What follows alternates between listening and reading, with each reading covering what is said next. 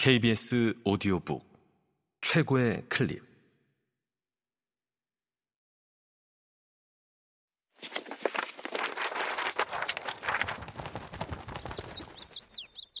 KBS 오디오북. 불공정 사회. 이진우 지음 성우 김인 안수현 일금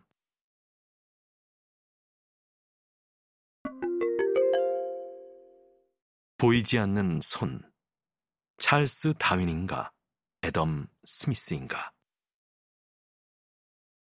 시장은 오랫동안 자원을 효율적으로 배분할 뿐만 아니라 인간의 탐욕조차 도덕적인 형태로 변형시킬 수 있는 마법과 같은 힘을 가지고 있다고 생각되었다. 수요와 공급의 균형을 깨뜨려 시장의 실패를 야기할 수 있는 많은 제도적 요인에도 불구하고 시장을 바로 잡으려는 어떤 시도도 위험한 것으로 간주하려는 경향이 여전히 강하다. 마이클 샌델이 돈으로 살 수 없는 것들에서 강조하고 있는 것처럼 우리는 거의 무엇이든 사고 팔 수 있는 시대에 살고 있다.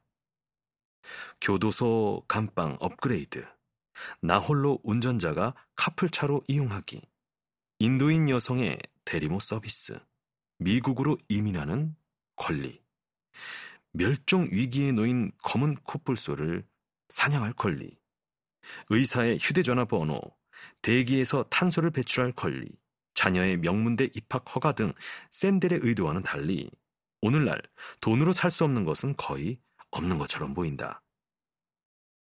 시장에서는 모든 것이 가격, 즉 화폐의 가치로 평가된다. 우정과 사랑은 돈으로 살 수 없다고 사람들은 말한다. 그렇지만 우정의 징표와 표현은 어느 정도 돈으로 살 수 있다는 점은 인정한다. 사랑하면서도 표현을 하지 않으면 사랑을 알 수 없는 것처럼 사람들은 선물에 들어간 마음과 노력을 높이 평가한다. 물질적으로 확인할 수 있는 가치만이 가치로 인정되는 자본주의 논리에 물들어가면 사람들은 점점 더 우정도 돈으로 살 수 있다고 믿는다.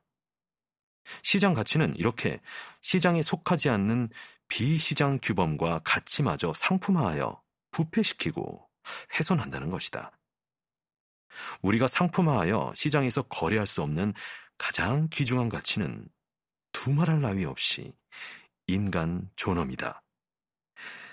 인간 존엄은 우리가 다른 사람을 결코 단순한 수단으로 대하지 않고 그 자체 목적으로 대해야 하는 궁극적 이유이다. 칸트는 시장 가치와 인간 존엄의 차이를 매우 간단하게 정리한다.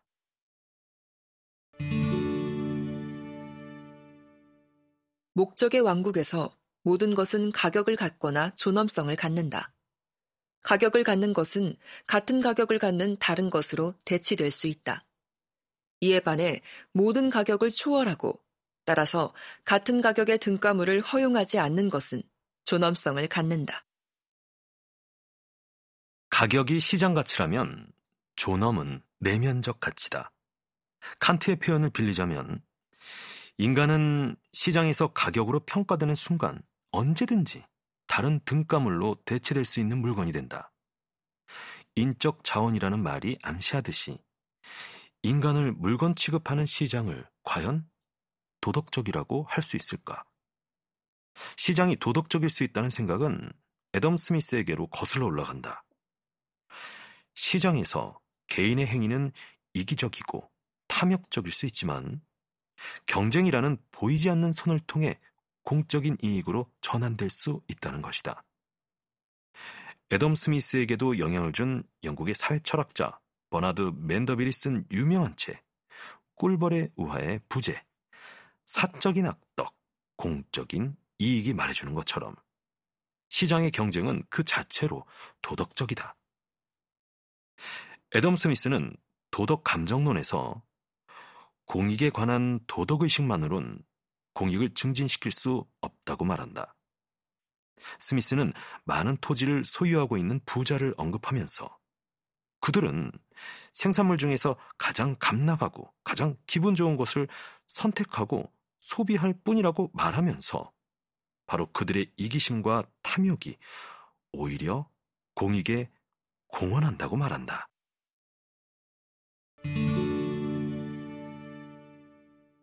그들의 천성의 이기심과 탐욕에도 불구하고 비록 그들이 자신만의 편의를 생각한다고 하더라도 또한 그들이 수천 명의 노동자를 고용해서 추구하는 유일한 목적이 그들 자신의 허영심과 만족될 수 없는 욕망의 충족임에도 불구하고 그들은 자신들의 모든 계량의 성과를 가난한 사람들과 나누어 가진다.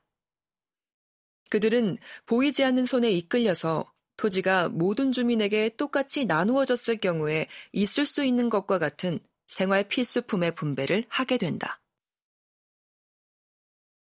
보이지 않는 손은 마치 신의 섭리와 같이 시장을 도덕적인 무대로 바꿔놓는 마법의 논리다. 보이지 않는 손은 행복한 삶에 필요한 수단을 평등하게 분배하는 메커니즘이다. 개인은 자신의 사적인 이익을 최대화하고 자신의 욕망을 충족시키려 하지만 시장은 이러한 개인의 사적인 악덕을 공익으로 전환시키는 것이다.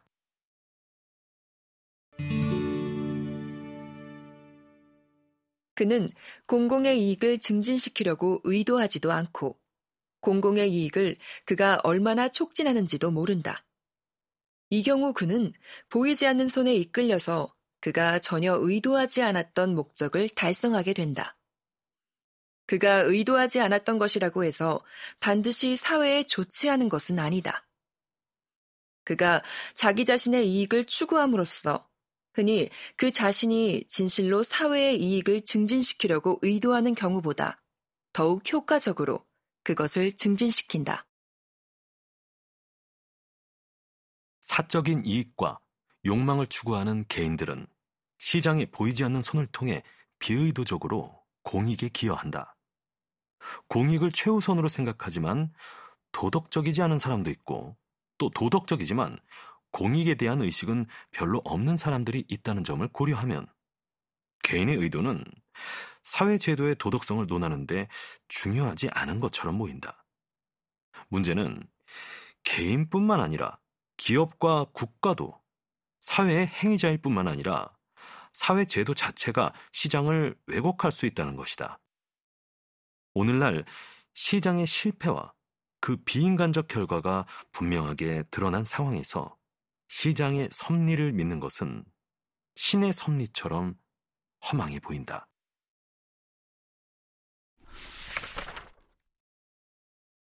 우리는 이제 시장이 사회에서 어떤 역할을 하고 시장이 어떻게 작동하는가에 관해 다시 생각해 봐야 한다. 마이클 샌델이 말하는 것처럼 시장이 지닌 도덕적 한계를 곰곰이 성찰해야 한다.